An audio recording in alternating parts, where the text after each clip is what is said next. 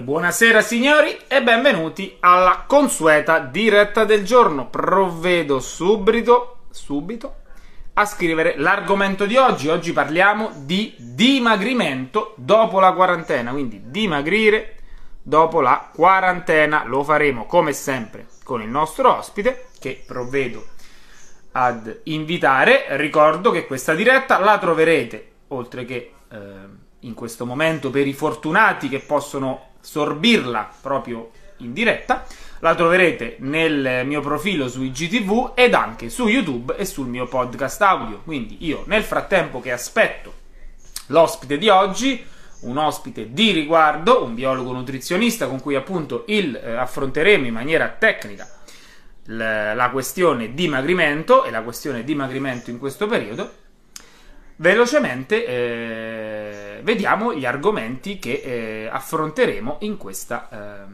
bella chiacchierata con il dottore. Parleremo quindi innanzitutto del perché eh, siamo ingrassati durante questa quarantena, per i, per i pochi di voi spero che appunto hanno visto aumentare il peso sulla bilancia, perché noi in questa diretta saremmo potuti essere formiche o cicale. Se siamo stati formiche, abbiamo strutturato e abbiamo tro- ritrovato e mantenuto il nostro equilibrio, sia con l'allenamento che con la nutrizione. Se siamo stati cicale, ahimè, la noia e l'accidia ci hanno fatto ridurre l'attività fisica ed aumentare il cibo e quindi il risultato è quel numerino che è aumentato sulla nostra bilancia. Ma non disperate perché appunto ci veniamo incontro noi con la nostra bella chiacchierata. Nel frattempo, buonasera, buonasera, buonasera ai nuovi. Buonasera Claudio, Claudio ovviamente il proprietario di Muscle Street CrossFit, ricordo che il 25 si riparte l'attività Box CrossFit ed anche Muscle Street CrossFit. Venerdì poi faremo la diretta anche con uh, Jacopo, che è l'altro proprietario, e parleremo bene di questo. Nel frattempo io vado ad eh, invitare l'ospite di oggi e quindi aspettiamo che si connetta per iniziare a farci la nostra bella chiacchierata. Qualche eh, secondo di eh, tempo tecnico per averlo in linea e poi iniziamo subito. Aspettiamo ancora, vedo che la, uh, la cosa sta durando più del dovuto. Mi chiedo come mai e quindi comincio io a parlare di dimagrimento. Quindi la prima cosa che dobbiamo uh, avere sempre chiaro è il motivo per cui appunto il probabile motivo per cui in questa quarantena, che, dur- che non è più una quarantena, ormai è diventata quasi un'ottantena, esatto. Ok, vediamo se riusciamo adesso ad invitare il nostro ospite. Eccoci qua, forse ci siamo. Buonasera, dottore. Buonasera, mi vedi? Fa, eh, sì, ma se accendi qualche luce, tipo quella dietro, forse è meglio, diamo anche un effetto chiaroscurale. No, peggio, peggio mi sento. Vabbè. Io non mi vedo assolutamente. Provo no, a riuscire io... a rientrare, perché ci sono dei problemi. Va bene, esce e rientra. Nel frattempo io racconto una barzelletta, dai. Vai. Niente, quindi raccontiamo la nostra barzelletta. Nel frattempo, eh, buonasera a, a, al nostro pubblico in diretta, ben 4 milioni di spettatori. Quindi vedremo perché siamo ingrassati in questo periodo. Faremo delle premesse che ovviamente sono necessarie prima di parlare di un argomento eh, abbastanza importante come appunto il dimagrimento. E, e poi vedremo innanzitutto le cose da non fare, quindi quello che consigliamo di non fare se vogliamo un dimagrimento intelligente e soprattutto vogliamo non riprendere i chili che abbiamo preso in questo periodo. Quindi non vogliamo perdere i chili, ma poi rimetterli subito dopo. Vogliamo perderli e mantenerli. Vediamo se il ecco. dottore. Ecco. Bene, ci siamo, dottore. Buonasera, è buonissimo. Beh, non eh, so. Eh, sì. eh, eh, niente, accendi, apri una finestra e fai entrare luce solare. È tutto acceso, sembra tutto che sto... No, aspetta. Beh, vabbè. Vabbè, ci Va accontentiamo, bene. ci accontentiamo, dottore. Quindi, velocemente presentiamo il nostro ospite, ehm, il dottor Marco Ciambotta, biologo nutrizionista, nonché ricercatore nell'ambito della biologia, sempre ambientale, e nonché eh, il fortunato che, che, mi ha come tirocinante eh, nella, mia, nella, nella, mia, nella, mia, opera di, di, nutrizionista. Quindi collaboriamo già da diverso tempo, seguiamo già diversi sportivi nel crossfit, negli sport da combattimento ed ora appunto parliamo dei ciccioni. Si può dire ciccioni? No, non si può dire. No, non si può dire. Comunque... dei, diversamente, dei diversamente magri che hanno preso qualche chilo in questa in quarantena. Quindi veniamo incontro a voi Marco, ti lascio subito la parola perché ho già parlato per 15 minuti, quindi ho esaurito tutto il mio tempo. Vai, a te la parola. Ok. Intanto confermo che sono fortunato ad averti, come, ad averti avuto come tirocinante, ormai finito, quindi sono stato assolutamente fortunato. Bene. Allora, arriviamo al, eh, all'argomento di oggi. Siamo ingrassati dopo la quarantena, in quarantena ovviamente. Perché siamo ingrassati? Siamo ingrassati, penso che lo sappiamo, perché abbiamo fatto meno attività fisica, abbiamo fatto meno attività sportiva, che non sono due cose che si equivalgono, sono due cose assolutamente diverse. E ovviamente abbiamo mangiato di più perché eravamo annoiati, perché ci siamo improvvisati tutti pizza, pizzettari, fornai, abbiamo sperimentato. Che ovviamente è positivo, certo. perché ci ha permesso di prendere... Mai, mai, mai così tanta farina e lievito furono venduti nella storia d'Italia. Esatto, esatto, questa cosa è bellissima tra l'altro. Ovviamente siamo ingrassati, abbiamo preso qualche Ovviamente, chilo perdonami, ora... perdonami dottore, eh, sono anche spariti magicamente durante questa quarantena che è diventata un'ottantena i ciliaci tu, o tutti quelli che si autoproclamavano intolleranti al glutine. Invece no, una pizza va esatto. bene, va bene l'intolleranza. Esatto, esatto, è sparita la celiachia. No, non scherziamo, la celiachia ovviamente è un problema abbastanza serio, invece la fissa sul glutine è tutt'altra cosa. Allora, speravamo ovviamente che la prova costume quest'anno fosse rimandata, forse ci eravamo scordati. Che Come le Olimpiadi. Prima o poi sarebbe arrivato questo appuntamento e quindi ora tutti a dimagrire. Quindi come, come si fa a dimagrire? Allora, prima di tutto bisogna affidarsi ad un professionista. Non bisogna improvvisare, non bisogna fare il fai da te, anche perché se il fai da te fino ad oggi non ha funzionato, non, non vedo il perché debba funzionare proprio oggi il fai da te purtroppo parte dalla premessa che sappiamo come gestire la nostra alimentazione, lo sappiamo perché lo leggiamo su internet, perché siamo bombardati di informazioni a destra e a sinistra, ma in realtà di fatto se non abbiamo risolto il problema di, de, i problemi del sovrappeso, evidentemente non lo sappiamo. Quindi anche perché, anche perché no, per la serie non sapere né leggere né scrivere, se già mi sono affidato varie volte al fai da te senza avere risultati o magari perdendo qualche chilo, ma poi riprendendoli, forse è il caso che appunto mi affidi a una persona che ne sa, soprattutto perché se ci si rompe la macchina andiamo dal meccanico. Se abbiamo una carie andiamo dal dentista, non si capisce perché in nutrizione e in allenamento dovremmo essere più capaci rispetto alla meccanica o all'odontoiatria. Non si capisce perché poi quando si parla di nutrizione siamo tutti nutrizionisti. Eh, no, c'è gente come il meccanico che ha uh, dieci anni di esperienza alle spalle, come eh, il dentista che ce n'ha altrettanti, c'è gente che studia e continua ad informarsi, continua a fare pratica sul campo, a studiare ehm, le ultime evidenze scientifiche proprio per cercare di dare un servizio efficiente. Quindi, ora, eh, ovviamente, finita la pubblicità per i professionisti della nutrizione, che non siamo necessariamente noi, ma potete tranquillamente affidarvi al vostro nutrizionista preferito, anche se dubito che riusciate a trovarlo capace, no? Come noi, però, e scusa, fi- chiusa questa parentesi, ti, lascio la parola e rimango in religioso silenzio. No, assolutamente no, ci sono tanti colleghi molto molto preparati, quindi ben venga. L'importante è che sia un, nutri- un professionista e che non sia un improvvisato, non sia una persona che con due giorni di corso preso da qualche parte si improvvisi a fare questo lavoro perché con la salute non si scherza e la nutrizione fa parte del nostro stile di vita. Quindi. Allora, ehm, spesso le diete falliscono, anzi direi che tutte le diete falliscono. Falliscono perché ehm, spesso non sono, come dire, non, non sono basati su una cultura alimentare e falliscono perché la, la dieta viene scusate, viene interpretata come un periodo restrittivo, una gabbia da seguire per due o tre mesi. Spesso queste sono diete molto molto restrittive, per cui a un certo punto o psicologicamente o fisicamente non ce la facciamo più a seguire quello stile di vita, quello stile alimentare e molliamo completamente la presa senza aver imparato come effettivamente bisogna nutrirsi. Quindi la cultura alimentare è fondamentale per ehm, il successo di una dieta a lungo termine. Assolutamente è la base. Certo. È inutile fare a volte ho pazienti che mi riportano che hanno fatto 5-6 diete in loro vita con 5-6 professionisti diversi.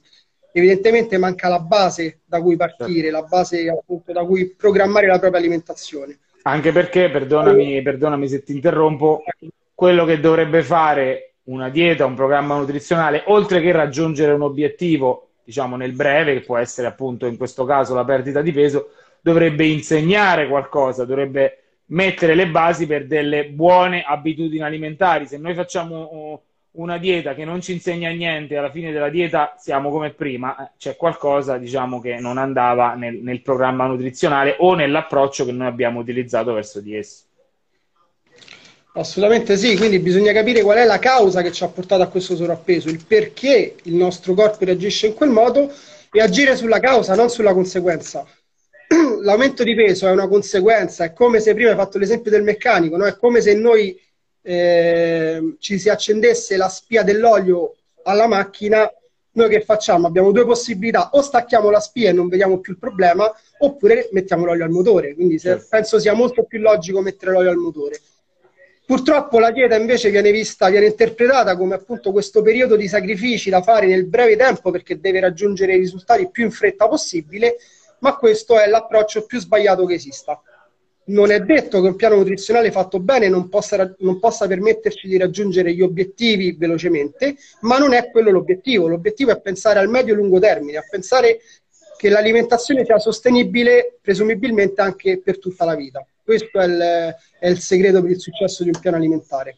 Certo, che poi non Ovviamente... significa che la stessa identica gestibile per tutta la vita, perché ci saranno sicuramente casi, anche se sta al professionista della nutrizione individuarle e modularle, ma diciamo che delle abitudini alimentari devono sicuramente rimanere sempre. Non è che noi possiamo sempre rimanere in un periodo, diciamo, di dimagrimento, perché altrimenti andremo a finire nel deperimento, cioè ovviamente non è, non è sostenibile un singolo piano, ma il professionista della nutrizione, insomma, esistono vari piani, diciamo quello che una volta eh, si chiamava mantenimento, che poi non è solo mantenimento, quindi ci sono fasi, soprattutto nel campo degli sportivi, in cui si perde l'obiettivo primario è la perdita mh, di grasso, altre fasi in cui l'obiettivo è riprendere un equilibrio metabolico, altre fasi in cui bisogna aumentare la massa magra, altre fasi ancora in cui l'obiettivo sarà massimizzare le prestazioni. Quindi ci sono già varie declinazioni di uno stesso sistema alimentare e queste ovviamente eh, devono essere modulate in base alla persona. Assolutamente sì. Buonasera nel frattempo ai nuovi perché stiamo crescendo di pubblico in diretta, vedo che questo argomento oh, oh, interessa perché la bilancia non, non perdona. Ovvio. Quindi è un percorso, la parola magica è un percorso nutrizionale personalizzato. Io faccio sempre l'esempio e lo ripeto, non so se qualcuno ha già seguito le nostre dirette, per cui potrei risultare ridondante. È come se noi stessimo facendo una passeggiata in montagna e dobbiamo arrivare sulla vetta. Possiamo prendere 300 sentieri diversi, il più ripido, il più, diciamo, il più facile, il più lungo, tutto dipende dall'obiettivo, dalla persona, dalla preparazione e dallo stile di vita. Quindi arrivare in vetta col percorso più rapido e poi arrivare stremati e cadere giù in fondo di nuovo equivale a riprendere tutti i chili persi. Quindi ovviamente non è una strategia che funziona se questo è il risultato. Invece magari darsi più tempo, modulare l'alimentazione in modo diverso per arrivare alla vetta in salute, con le energie e permetterci di non cadere, ovviamente questo invece è un risultato funzionale eh, che presuppone appunto un cambiamento dello stile di vita alla base, alla radice. Certo. Per fare questo Ora, poi è il, momento, no? è il momento in cui ovviamente quando c'è un bisogno, come in questo caso un bisogno abbastanza comune, di perdere peso o di eh, migliorare la propria composizione corporea anche in vista dell'estate, spuntano come funghi le diete, diciamo, che promettono risultati meravigliosi in poco tempo, senza fatica, perché magari l'ha fatti la persona famosa di cui non facciamo il nome, ma solo il cognome, non lo so il cognome del so solo il nome. Quindi ovviamente vanno forte le diete, tra virgolette, commerciali, no? Che magari si possono vantare eh, persone famose che l'hanno seguita, eccetera, eccetera. Fondamentalmente rientrano tutte queste diete nel, in quello che diceva Marco, quindi all'inizio funzionano tutte semplicemente perché ci mettono a stecchetto quasi, ma dopo un primo periodo, visto appunto la, l'estrema restrizione, dopo un po', insomma, non è che l'uomo sapiens sia tanto, eh, insomma, voglia mantenere la fame e quindi dopo un po' vengono abbandonati. Esatto, altrimenti avremmo risolto tutti i nostri problemi, visto che di queste diete miracolose e commerciali è pieno il mondo, certo. non ci sarebbe più bisogno del professionista in questo settore, invece non hanno risolto un bel nulla, anzi hanno aumentato alcuni problemi di eh, cultura alimentare per quanto mi riguarda e, e quindi è bene eh, progettare la propria nutrizione in modo serio con un professionista. Tra l'altro queste diete, una curiosità, queste diete miracolose che si basano su questi 3 kg nei primi tre giorni o cose di questo tipo, semplicemente ci fanno disidratare, eh, sgonfiare i muscoli e a volte anche deperire, quindi ovviamente non stiamo andando nel verso giusto. Però fanno scalpore perché... Certo, diciamo, diciamo di... visto che molto spesso ci sono anche persone che ne sanno di nutrizione dietro a queste diete sanno perfettamente cosa accade all'organismo umano se, ad esempio, eh, elimino i carboidrati nei primi giorni, quindi sanno perfettamente che eliminando i carboidrati dalla propria dieta si eliminano le scorte, le piccole scorte di zuccheri che noi abbiamo nel corpo e l'acqua ad esso legata. Quindi sono quei 3-4 kg che, guarda caso, nei primi giorni ci fanno perdere la dieta. Questo di certo rafforza la motivazione, no? è, una, è un rafforzamento positivo perché la persona dice, oh, ho fatto la fame quattro giorni, ma ho perso 4 kg, eh, quindi sono molto motivato a continuare. Però ovviamente nel secondo periodo eh, la, perdita non potrà essere così lineare, altrimenti che nel giro di un mese che perdiamo 60-80 kg, cioè non è fattibile. Quindi ci sarà un certo adattamento, anche perché l'organismo non è stupido e l'omino che, che, che vive nel nostro cervello e regola tutto non è così stupido, quindi passata la prima fase, appunto, mette in atto tutta una serie di strategie, diciamo, per ridurre il nostro dispendio energetico. Tra l'altro è uscito proprio adesso il mio articolo sul metabolismo che ci fa capire quali sono le parti del metabolismo che il nostro mino del cervello riduce. Quindi alla fine ci muoviamo molto meno, consumiamo molto meno, ecco che magari quello che prima era una dieta eh, ipocalorica lo diventa molto meno. E possiamo anche dire quindi che stare sempre a dieta fa male e non porta i risultati, appunto perché il metabolismo si riduce, passami il termine commerciale, quindi questa riduzione del metabolismo fa sì che il nostro dispendio energetico sia uguale all'introito calorico, per cui prima dimagrivamo e poi il peso improvvisamente si blocca, si ferma questo, la, la discesa del peso sulla bilancia. E questo per quanto mi riguarda è il momento più critico di qualsiasi fase nutrizionale, perché a questo punto bisognerebbe avere il coraggio e la, eh, l'intuizione di non ridurre ulteriormente le calorie, perché se il metabolismo si è dovuto adattare a una riduzione calorica, questo è proprio il momento in cui bisogna aumentare le calorie nell'alimentazione per ri- rilanciare il metabolismo, per rimodulare le, l'efficienza energetica e il dispendio calorico, per poi predisporre una seconda fase dimagrante più avanti.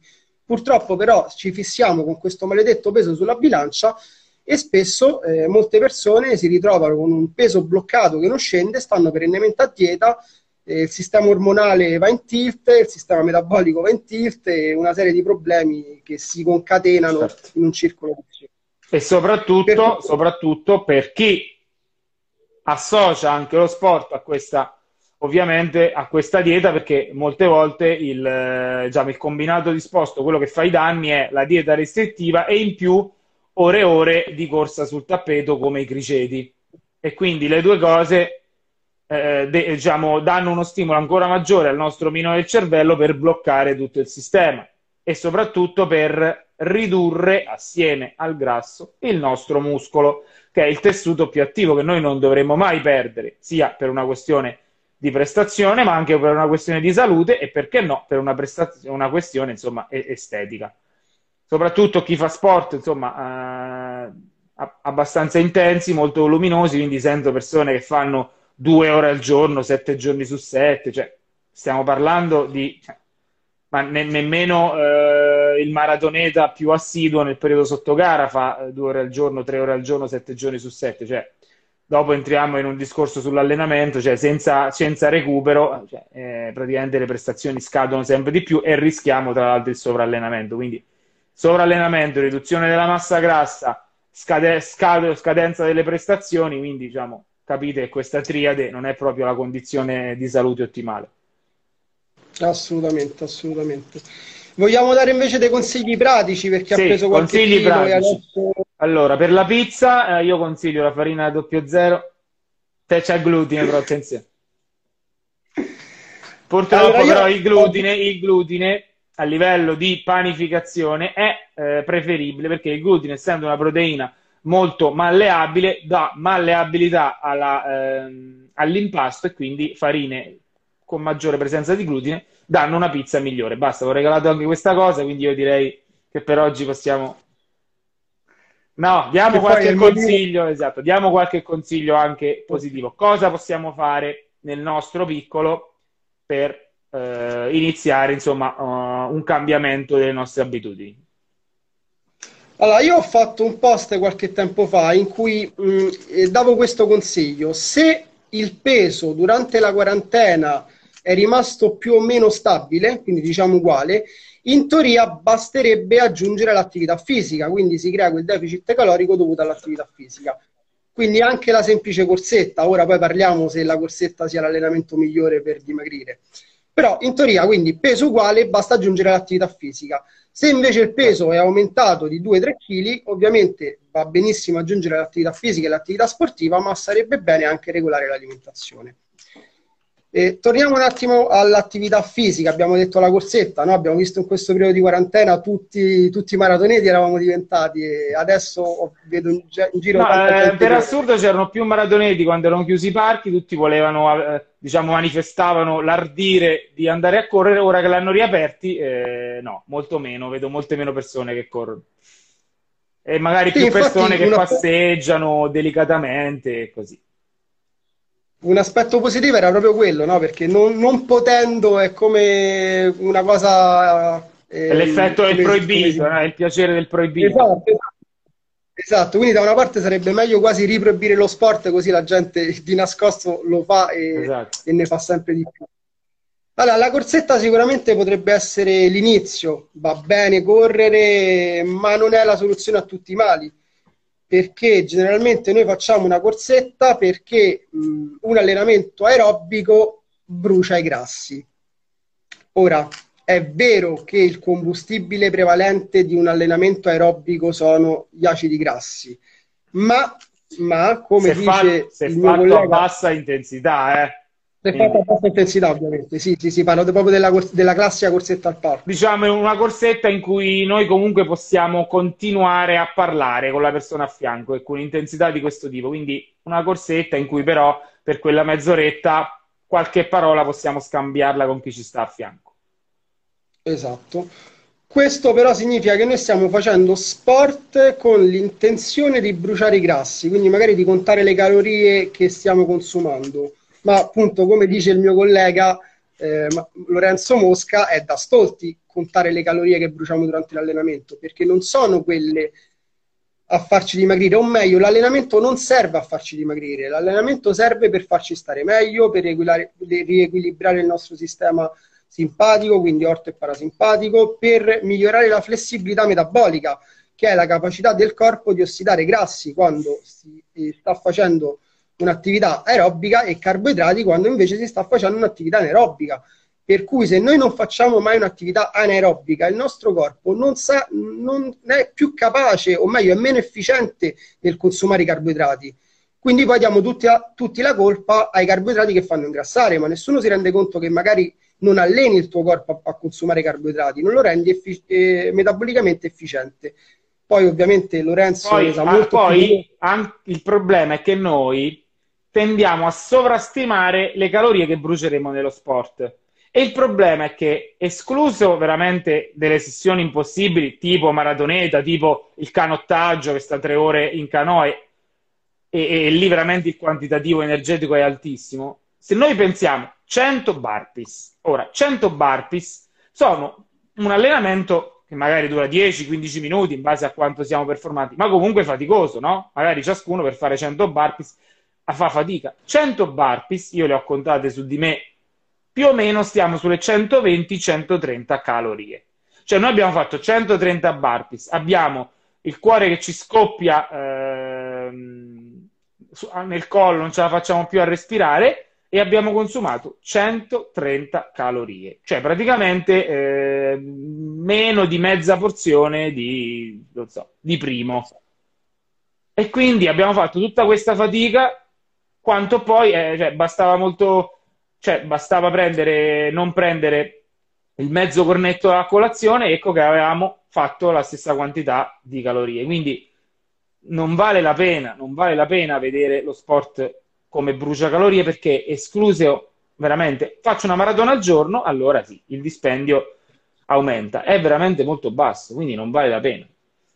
Ecco perché, eh, come, diceva, come dicevi tu Marco, cioè, l'alta intensità, ok, esistono sport già ad alta intensità o comunque dobbiamo sempre associare un allenamento contro resistenza, coi pesi, a corpo libero, crossfit, eccetera, eccetera, magari a un allenamento più metabolico, più aerobico, perché l'allenamento aerobico è utile perché migliora cuore e polmoni, no perché fa bruciare calorie, esclusa maratona.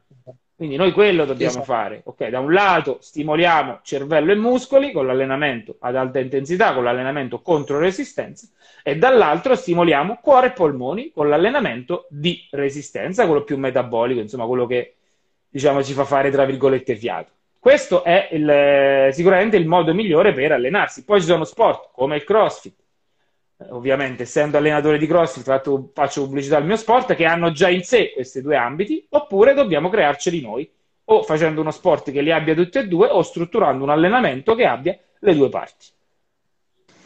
Esatto, strutturare e programmare l'allenamento, questi sono le, i concetti chiavi che devono passare. Quindi non basta fare una dietina e fare un po' di corsa. Magari serve anche, ma nelle prime settimane si hanno dei risultati, ma a lungo L'altra termine... cosa, scusa Marco, l'altra cosa fondamentale, ci tengo perché è fondamentale assieme all'alimentazione, assieme all'allenamento, è l'integrazione. Ragione per il quale adesso integro con il migliore integratore eh, in commercio, eccolo qui. Devo quella bevanda magica? Sì, è quella è magica. Quella bevanda magica. Quella, quella, molecola meravigliosa formata da due elementi in proporzione 2 a 1, sì, che non sto qui a svelare perché non, non mi va di rendiamola, lasciamola segreta, lasciamola sì, segreta. Sì, sì, Ovviamente perché il nostro muscolo è composto prevalentemente da acqua e quindi l'integratore magico è proprio quello. Esatto. Non andate a spendere soldi, a buttare soldi in integratore bruciagrassi. Adesso eh, di nuovo sta arrivando l'estate e vedo su internet che stanno ricomparendo queste certo. pubblicità di integratori magici bruciagrassi ovunque. Cioè, non esiste nessun integratore bruciagrassi. Mettetevelo in testa, i grassi non si bruciano così, in quel modo. Se esistesse Quindi... saremmo tutti magri, molto semplicemente. No, e poi è bellissimo, è bellissimo anche qui. Ovviamente, come per le diete, dietro anche la vendita, ci sono persone che ne capiscono. Quindi nella pubblicità si dice eh, questo integratore è bruciagrassi, se associato a una dieta corretta e a uno sport corretto. Eh, cioè, però se faccio una dieta corretta e uno sport corretto, non ho bisogno di quell'integratore perché ho già raggiunto l'obiettivo. Però loro la, la met, girano, diciamo, la frittata facendo di pensare che quello più la dieta e più l'allenamento aiuta. No, è la dieta e l'allenamento che fanno con o senza quello. Quindi anche queste strategie di vendita, diciamo, sono anche eh, diabolicamente intelligenti. No, ma poi a volte ci sono veramente persone che spendono centinaia di euro al mese per comprare questi integratori sperando che funzionino quando magari basterebbe meno della metà dei soldi ad, ad affidarsi a un professionista per risolvere tutti i problemi. Poi però la palestra costa, il nutrizionista costa. Però uh, palestra... le, le, bacche prese su, sulla, su un'unica pianta nella regione dello Zimbabwe, quelle sì. esatto. Vabbè, andiamo avanti, dai, continuiamo a dare delle, delle strategie e delle informazioni Vai. pratiche. Allora, come dicevo prima, siccome il problema del sovrappeso spesso è legato al tipo di alimentazione che abbiamo, quindi agli alimenti che consumiamo e che stiamo, la nostra alimentazione sta diventando prevalentemente di tipo occidentale, quindi un'alimentazione americana da fast food per capirci. Non so se avete visto, appena riaperta la fase 2, eh, code infinite da McDonald's, cioè veramente ragazzi, da mettersi le mani nei capelli. Per la serie, cos'è la prima cosa che farai nella fase 2? Vado da McDonald's, perfetto. Questa è veramente una cosa ridicola e quasi vergognosa, veramente vergognosa. Intanto perché è importante, ora non c'entra nulla, ma vorrei dirlo, è importante che noi capiamo che la nostra economia va salvaguardata e la salva, salvaguardiamo se compriamo i prodotti locali. Non è una cavolata comprare italiano, soprattutto in questo periodo. Quindi intanto l'aspetto economico e sociale. E poi dal punto di vista nutrizionale e di salute, ovviamente un bel panino fatto a casa, magari col pane fatto a casa, visto che siamo diventati tutti fornai, sarebbe stato molto, ma molto, molto no, ma, ma, al di là del singolo, diciamo, panino, è proprio l'idea, no? Che come appunto nella fase 2 la prima cosa da fare è mettermi addirittura in coda, cioè quindi aspettare un, per prendere uh, un cibo, insomma, che tutto è tranne che... Insomma. Tranne che cibo, tranne che cibo e tranne che salutare.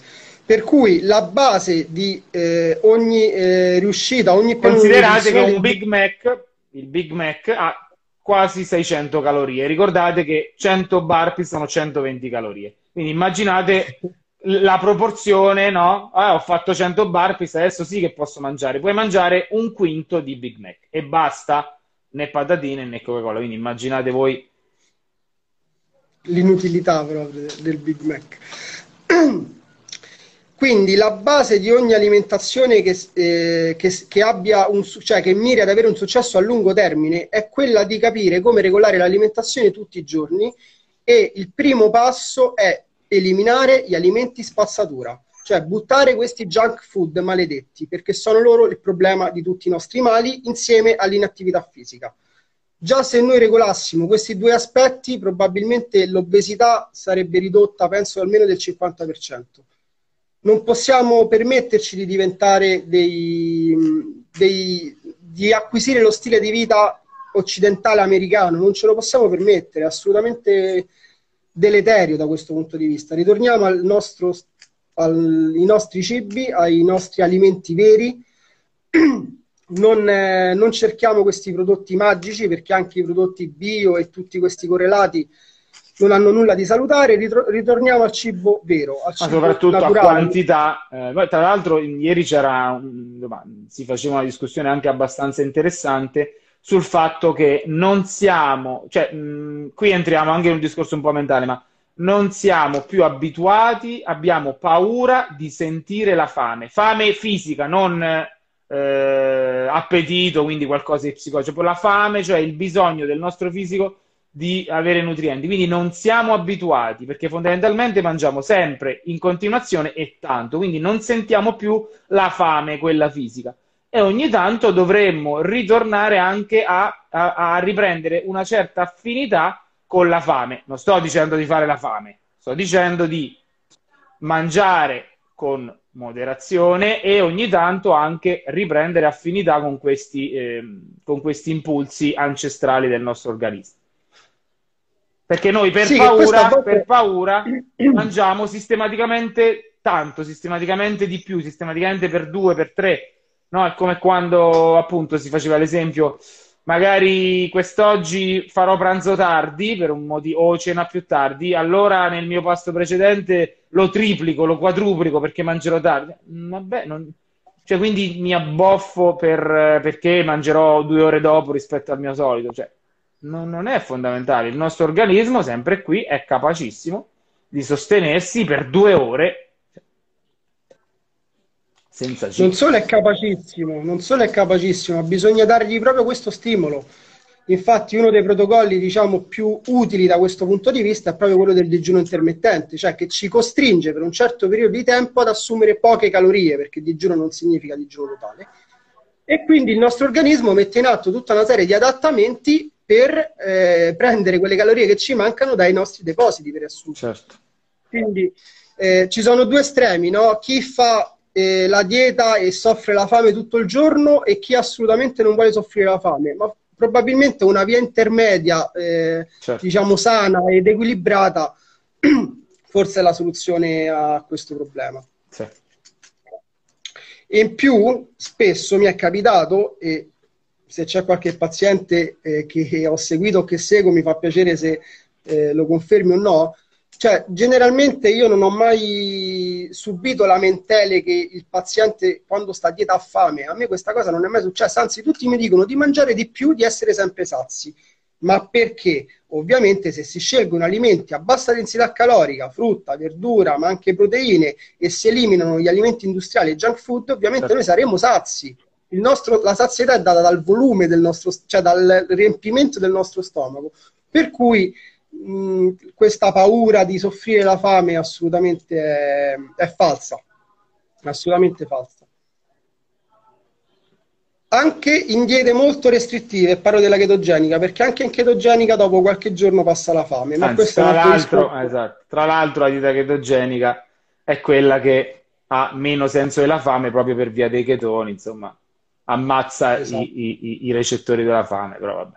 Cioè ammazza in senso, diciamo, spegne, spegne, ecco, non... Ma di questo parleremo un'altra volta, perché faremo, una diretta, faremo una diretta solo sulla chetogenica. Quindi come consiglio pratico abbiamo appunto quello di eliminare i cibi spazzatura. Io o comunque, una... o comunque ridurli, perché ovviamente non è che siamo alieni su questa terra, quindi so benissimo che eh, sono buoni, sono gustosi, quindi ridurli all'eccezione. Ecco, l'eccezione, i cibi per le eccezioni e i cibi per la regola. Molto semplice, cioè non è che se ogni tanto mangiamo un gelato patatine. Cioè, il mondo. Cioè, o il patatine no. per chi amasse.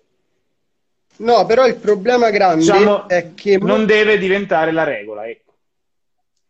Esatto, ma il problema grosso secondo me è che molte persone non sanno come riconoscere un alimento spazzatura, per cui spesso ingeriscono un alimento pensando che sia sano, perché sull'etichetta e sulla confezione c'è scritto light, ma in realtà lì dentro c'è di tutto. Certo. io mi sono inventato due regole facili facili per seguire questa, per perseverare su questa strada. Chi vuole mi può contattare e le sto diciamo regalando proprio per fare questa battaglia contro questi alimenti spazzatura che eh, sono il, il peggior danno che stiamo subendo per quanto mi riguarda. E non parlo a caso, nel senso ci siamo spaventati tanto del coronavirus che ha provocato 31.000 vittime. In Italia ogni anno ci sono 60.000 vittime, quindi il doppio del coronavirus causati da problemi legati alla, al sovrappeso o all'obesità. 60.000 è il doppio del coronavirus. Lo, lo dicevamo per... nella diretta scorsa, che purtroppo non ho salvato, ma la rifaremo con la dottoressa Zulian, che appunto è chirurga nei reparti di, di, di, di bariatrici, quindi con i grandi obesi, e anche eh, nutrizionista, cioè comunque sta facendo anche un percorso nell'ambito della nutrizione, e diceva proprio questo. Quindi esatto. confermava. Ma se ci fosse una comunicazione persuasiva come, come c'è stato per il coronavirus e siamo stati bombardati di informazioni e quindi ci siamo spaventati, se ci fosse lo stesso tipo di comunicazione sulla, sull'alimentazione probabilmente staremo tutti più attenti. Ma questo non c'è, non c'è perché ovviamente sull'alimentazione girano soldi, c'è il marketing, oh, oh. ci sono aziende produttrici che devono vendere prodotti light, ci sono eh, aziende che vendono margarina spacciandola ancora come un prodotto vegetale e quindi buono, quando in realtà la margarina è un veleno e lo possiamo assolutamente affermare perché è ricco di grassi transidrogenati che hanno una serie lunghissima di eh, complicanze. Per cui dietro ci sono degli interessi economici grossi. Eh, perdona, perdona e... Marco, c'è una domanda, anticipazione dell'argomento di Perugini, ma non, non, Perugini se intendi Marco Perugini, non, non, sarà ospite nella mia diretta, ci sarà Roberto Scrigna giovedì. Non so se ti riferivi a Roberto Scrigna, ma purtroppo non a Marco Perugini. Vai, vai, vai, Marco, era una cosa. No, se mi ha scambiato per Perugini è un complimento, grazie, visto che è un grandissimo professionista. E, ehm, quindi bisogna evitare questi cibi spazzatura. Una volta fatto questo, la nostra base dell'alimentazione è fatta, cioè abbiamo costruito la base e da lì possiamo solo mettere uno sopra l'altro i vari piani e, esatto. e i vari livelli di importanza. E conciliarla so ovviamente in base eh, alla, alla, nostra attività sportiva, ovviamente la, la nostra alimentazione deve supportare l'attività sportiva, perché l'attività sportiva è l'unica che può agire in maniera diretta sulla massa muscolare, ok? Mentre la nutrizione può agire al massimo in maniera indiretta, ovviamente con la quota proteica e con la quota glucidica sulla eh, massa muscolare, in maniera diretta solo lo sport può agire. Quindi è impossibile, ad esempio, mettere eh, muscolo senza sport. Non, eh, non si può con la sola alimentazione. Si può ridurre il grasso con la sola alimentazione, ridurre il peso ancora meglio con la sola alimentazione, ma non aumentare la massa eh, muscolare. Eh, il corso del project, la diretta di domani o dopodomani, eh, perdonami, ma non. Il corso del project io non eh, sono un seguace come te, ma non ne faccio parte. Quindi credo che has, purtroppo per me tu abbia sbagliato persona. Non so se è un auspicio che anch'io possa fare il corso del project. E la diretta eh, di dopodomani io... sarà con Roberto Scrigna e parleremo della piramide, anzi delle due piramidi della nutrizione, perché ne è uscita un'altra di Aragorn che si va a, diciamo, a migliorare, tra virgolette, quella di Helms, quindi ne parleremo con Roberto Scrigna, ma non c'entra niente con il project. Quindi... No, anche se Lorenzo è scritto sul project, quindi sì, dai, ho scritto qualche articolo, che... ma non faccio parte del, del corso del project, quindi non so. Ok. Quindi cosa, cosa stavamo dicendo? Stavamo dicendo che solo lo sport può agire in ah. maniera diretta sulla massa muscolare, non l'alimentazione. L'alimentazione può agire in maniera diretta. Solo l'unione sport e alimentazione possono dare la, la migliore condizione che è la cosiddetta ricomposizione corporea. Quindi riduciamo il grasso e aumentiamo il muscolo. Solo alimentazione e sport, non una delle due cose senza l'altra. Ok, tra l'altro vorrei aggiungere anche una cosa sullo sport, perché spesso se, se, cioè spesso se ne parla veramente troppo poco, eh, dell'effetto che ha lo sport sulla nostra struttura scheletrica, soprattutto nella fascia di età da 0 a 30 anni, che è la fascia in cui il muscolo, eh, l'osso cresce, dopodiché è purtroppo destinato a decadere. Questo è uno dei motivi per cui è fondamentale fare sport in età giovane, soprattutto durante l'adolescenza e fino a 30 anni. Ma anche dopo, perché fa... è vero che decade da 30 dopo. anni in poi, ma possiamo rallentare di molto questa decadenza facendo sport contro resistenza, nel caso specifico del, dell'osso. Quindi di certo non la corsetta. Assolutamente sì, e infatti ho una, un paziente qualche giorno fa a cui ho chiesto che tipo di sport facesse e mi ha risposto faccio la passeggiata. sì, credo che nelle Olimpiadi 2000, nel 2021 ci sarà come sport olimpico la passeggiata nel parco col cane e la spazzatura, proprio la faranno sport olimpico, credo. Sì, persona di 21 anni che ovviamente se a 21 anni fai la passeggiata per sport esatto. siamo ben lontani da... Qui abbiamo tra l'altro da... ad ascoltarci il maestro Angelo Moriconi che è uno che fa press, cioè spinta verso l'alto con un kettlebell da, eh, da quanto Angelo? 32-40 kg? Cioè, quindi immaginate eh, che persona, cioè cosa significa appunto allenamento contro resistenza. Esatto.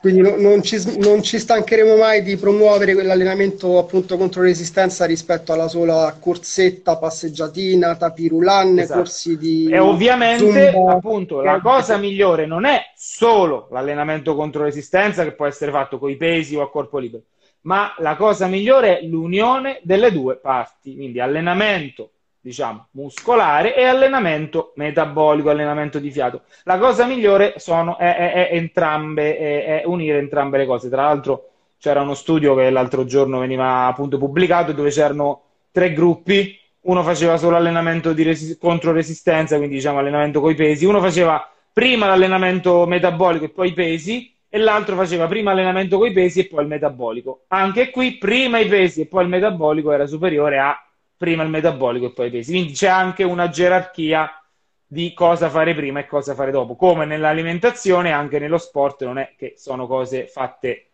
così, ma c'è un criterio logico. Assolutamente, assolutamente.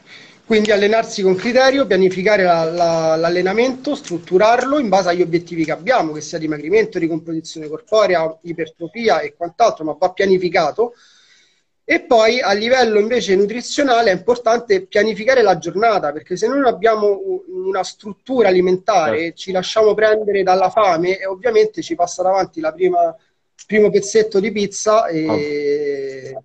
e ce ne, ce ne mangiamo 5 kg oppure ci passa davanti il pacco di patatine e lo mangiamo. Esatto. La cosa più importante appunto è strutturare, organizzarsi la giornata, organizzarsi i pasti. Questo appunto non vuol dire che poi il sabato sera uno non possa mangiare una pizza o sì. una bistecca o quant'altro. Ma... Che poi tra l'altro anche qui, no? diciamo, quando si parla di eh, diversa gestione dei punti di vista. Allora, se mi preparo i pasti la mattina per la giornata, mi prendono magari per eh, fissato.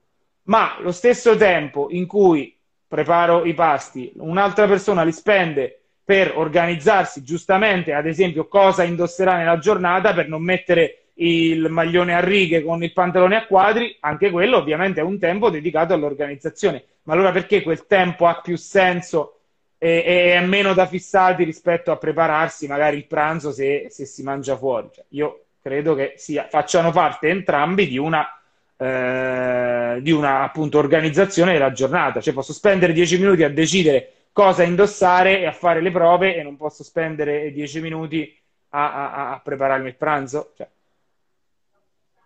Esatto, ma in questa pianificazione della giornata rientra anche il fatto magari di andare a mangiare alla tavola calda, che eh, adesso non so se hanno riaperto, ma penso di sì, Beh, e sapere cosa e sapere cosa scegliere, quindi non arrivare lì e dire ok cosa c'è oggi e magari c'è la, cosa, la prima cosa che esatto. mi attira ovviamente che è quella più condita e più sì. la carbonara eh, matriciana e la grigia esatto. ma partire già con un'idea ok andrò lì a mangiare ad esempio un secondo un contorno più il pane oppure le patate se c'è un pesce prendo il pesce e una verdura e così via certo. quindi questo significa organizzarsi organizzarsi prima l'allenarsi con criterio l'abbiamo detto, la terza cosa importante è quando andiamo a fare la spesa, attenzione a cosa mettiamo nel carrello.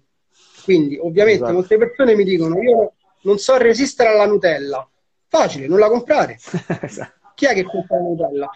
Se vai al supermercato nel momento in cui hai fame, ovviamente, e passi nella corsia dei dolci, ovviamente metti nel carrello qualsiasi Parte cosa. Che andiamo a fare spesa dopo mangiato. Prima regola, base proprio. Non con la esatto. fame Sembra sembra una cavolata, ma è fondamentale. Quindi essere anche lì organizzati, sapere cosa prendere, andarci a stomaco pieno, ovviamente, in modo che a casa non ci siano troppe schifezze. Se non ci sono schifezze, non mangerò schifezze. Certo. Facilissimo. Sì, poi questo... già appunto questo fa parte delle, delle buone abitudini, no? anche appunto che iniziano nel carrello, in cui posso già decidere dalla mia spesa su cosa orientarmi e su cosa non orientarmi. Ovviamente è divertentissimo andare a fare spesa e eh, sbirciare nei carrelli delle persone per vedere appunto eh, cosa, su cosa si orientano. Beh, molto spesso appunto magari si orientano su cibi, come dicevi tu, densamente calorici, quindi bevande gassate o cibi pronti, quindi che hanno sicuramente una, un, grandi calorie per poco volume di spazio e quello e questo rientra in quello che dicevamo prima sulla sazietà, quindi è ovvio che io mangio che ne so, un sofficino e non mi sono saziato nonostante abbia introdotto magari molte calorie, quindi di certo più delle 120 che ho bruciato facendo i miei 100 burpees. Oppure tutti gli alimenti carichi di zucchero, di sciroppi di glucosio, fruttoso, sciroppo di mele, qualsiasi altra schifezza ci mettono. Purtroppo Questo fa parte, anche, fa parte, anche, dell'inganno no, della pubblicità che appunto dice eh, oh, ho fatto un cibo leggero togliendo i grassi, quindi dice ah allora mi oriento su quello perché appunto lo intendo leggero, ma la quota di grassi che è stata tolta dal cibo e magari viene sostituita da moltissimi zuccheri aggiunti, che di certo anche loro non sono me- l'optimum per la nostra alimentazione, insomma. Dovrebbe essere da, da, linee guida il 15% del nostro introito totale, gli zuccheri in, in generale, quindi considerate che insomma non sono di certo una quantità così alta. Su 2000 calorie so 75 calorie. No, ma ho fatto, ho fatto dei calcoli facendo delle alimentazioni, diciamo, normali, senza nessun prodotto con zuccheri aggiunti, già si supera nel 90% dei casi la soglia.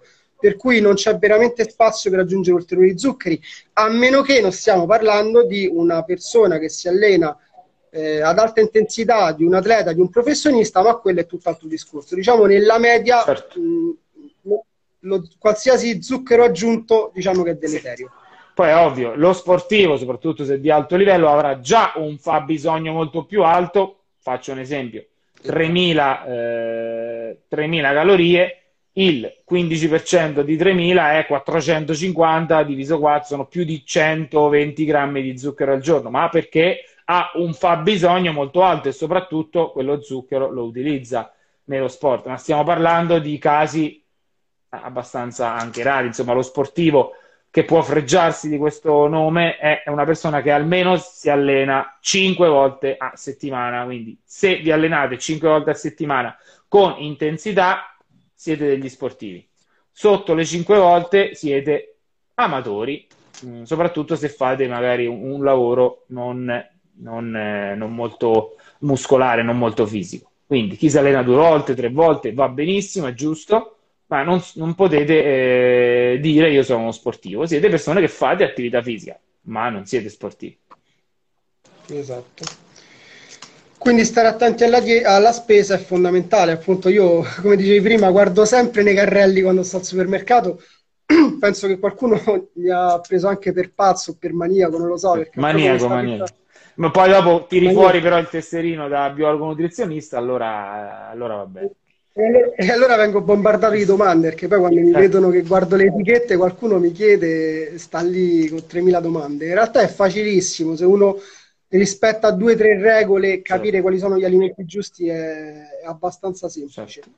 Tra l'altro, quindi, appunto, questo... uh, no, no, vai, vai, vai, che poi concludiamo. Vai, vai, vai, no, quindi fare la spesa in modo intelligente permette di acquistare tutti quegli alimenti a bassa densità calorica che quindi ci consentono di essere sazi, di raggiungere la sazietà senza aver introdotto nel corpo eh, una quantità di calorie abnorme e quantità di zuccheri esagerata. Esatto. E quindi la domanda è: ma che mi devo mangiare prima dell'allenamento? Perché poi, dopo tutto questo bel discorso, diciamo, noi comuni mortali questo vogliamo. E la risposta è purtroppo dipende. Io risponderei così. Guarda. Integriamo, integriamo. Sì, purtroppo ovviamente la risposta è dipende perché non ci fissiamo tanto su quel, sul singolo pasto, sul singolo cibo, perché la, la nostra alimentazione è un, un, discorso di somma, quindi è, è, la somma poi che fa il totale, come diceva Totò, quindi non dobbiamo valutare che mi devo mangiare prima o dopo. C'è gente che mangia X, c'è gente che mangia Y, c'è gente che non mangia e vanno benissime entrambe le strategie perché, come diceva Marco prima, se la nostra alimentazione è fatta in maniera corretta, noi possiamo raggiungere la meta, possiamo raggiungere la montagna facendo vari percorsi. Quindi c'è gente che mangia molto, un pasto corposo, c'è gente che fa un pasto liquido, c'è gente che non mangia, ad esempio prima dell'allenamento. Questo dipende sempre come è strutturato il, il nostro piano nutrizionale in base alla persona. Anzi, pos- potrei anche aggiungere un po' così, un po' provocatoria, che il posto più importante per l'allenamento, indipendentemente da, qual- da quale ora eh, ci si alleni, è la sera. Perché noi poi abbiamo tutta la notte il tempo per ripristinare le riserve di glicogeno che poi utilizzeremo durante l'allenamento. Per cui un pasto con più alti carboidrati la sera tendenzialmente ci permette di arrivare all'allenamento successivo con le riserve di glicogeno al massimo e invece facciamo tutto il contrario, cioè la sera zero carboidrati perché fanno ingrassare e prima dell'allenamento invece mi devo mangiare, non so, la bresaola certo. o la barretta o qualche... Qualche Ovviamente ciò è ancora più vero se il mio allenamento eh, diciamo, si svolge nella prima parte della giornata, è ovvio. Assolutamente, assolutamente. Infatti era un po' provocatorio, un po' forte. Come... Però sì, Però diciamo, capire... che molte volte in maniera anche controintuitiva se i miti dell'alimentazione ci dicono appunto di non mangiare i carboidrati la sera in maniera controintuitiva, mangiateli perché probabilmente ne gioverete. Esatto. Affettati sì o affettati no? Con questa uh, domanda molto interessante di Mart91 chiudiamo. Vuoi rispondere tu Marco? È una bellissima domanda. Allora, tendenzialmente le linee guida ci dicono che bisogna ridurre eh, al minimo gli alimenti, eh, le carni processate anche perché spesso dentro queste carni processate ci sono degli additivi alimentari che sono risultati cancerogeni, per cui è bene ridurre al minimo. Ora, questo ovviamente ci, dice la, ci dicono le linee guida, quindi è bene ridurli, ma sinceramente a volte poi nei piani nutrizionali mettere 50 grammi di fesa di tacchino, di bresaola o di prosciutto magro o di speck tendenzialmente diciamo che è una cosa che si può fare, bisogna trovare un equilibrio tra le due cose. Cioè, se io tutti i giorni mangiassi eh, salame, mortadella, che poi mortadella non è un insaccato, comunque mi nutrissi costantemente di questi alimenti processati non andrebbe bene. Introdurli ogni tanto con moderazione, diciamo che potrebbe essere la soluzione giusta. Sì. Che poi so anche qui ci sarebbe, ci sarebbe prima da fare la differenza tra salumi ed insaccati, esatto. quindi ad esempio il prosciutto tra i salumi è quello migliore perché è quello che subisce meno processi di eh, lavorazione, quindi ad esempio il prosciutto, il prosciutto di Parma che è un, un, uh, un prodotto comunque di origine eh, certificata, non ha altri ingredienti che non sia il sale e, e, e il prosciutto, e, eccetera, eccetera, e varie spezie. Quindi se uno dovesse orientarsi, ovviamente ridurli e lasciarli anche qui per quell'una barra due volte a settimana e orientarsi verso appunto i cibi, i, i salumi minore, con minor grado di, di lavorazione.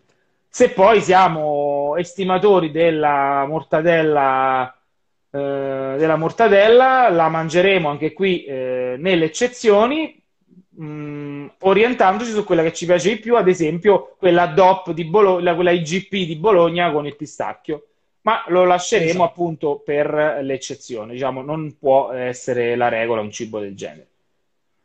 Esatto. Bene, eh, quindi abbiamo anche concluso questo viaggio. Io eh, ringrazio il eh, dottor Marco Ciambotta. Ehm, seguitelo e eh, contattatelo se volete mh, appunto eh, avere queste due regole molto pratiche, molto eh, comode per l'alimentazione. Quindi basta c'è un link sul tuo profilo? Come si fa per avere queste regole? Eh, no, ancora non l'ho attivato, basta che mi scrivono in direct. Ok, quindi mandategli un messaggio e lui vi invia uh, queste regole. Uh, bene, basta così per oggi. Ah, andatevi a leggere immediatamente, eh, ora che stacchiamo, il, um, l'articolo sul metabolismo e poi vedete se avete mai calcolato il vostro metabolismo. Questa diretta quindi la troverete eh, su IGTV, date qualche secondo per il caricamento, ma la troverete anche da domani su YouTube e sul mio canale podcast che potete eh, appunto visionare in base alla comodità. Canale YouTube Manipulus Mosca, canale podcast Manipulus Podcast, quindi scarso di fantasia, questo è quanto. Bene Marco, grazie della chiacchierata. Grazie. Grazie a te Lorenzo, grazie a tutti. Grazie e... Marte91. Esatto. E buona serata e buona alimentazione a tutti.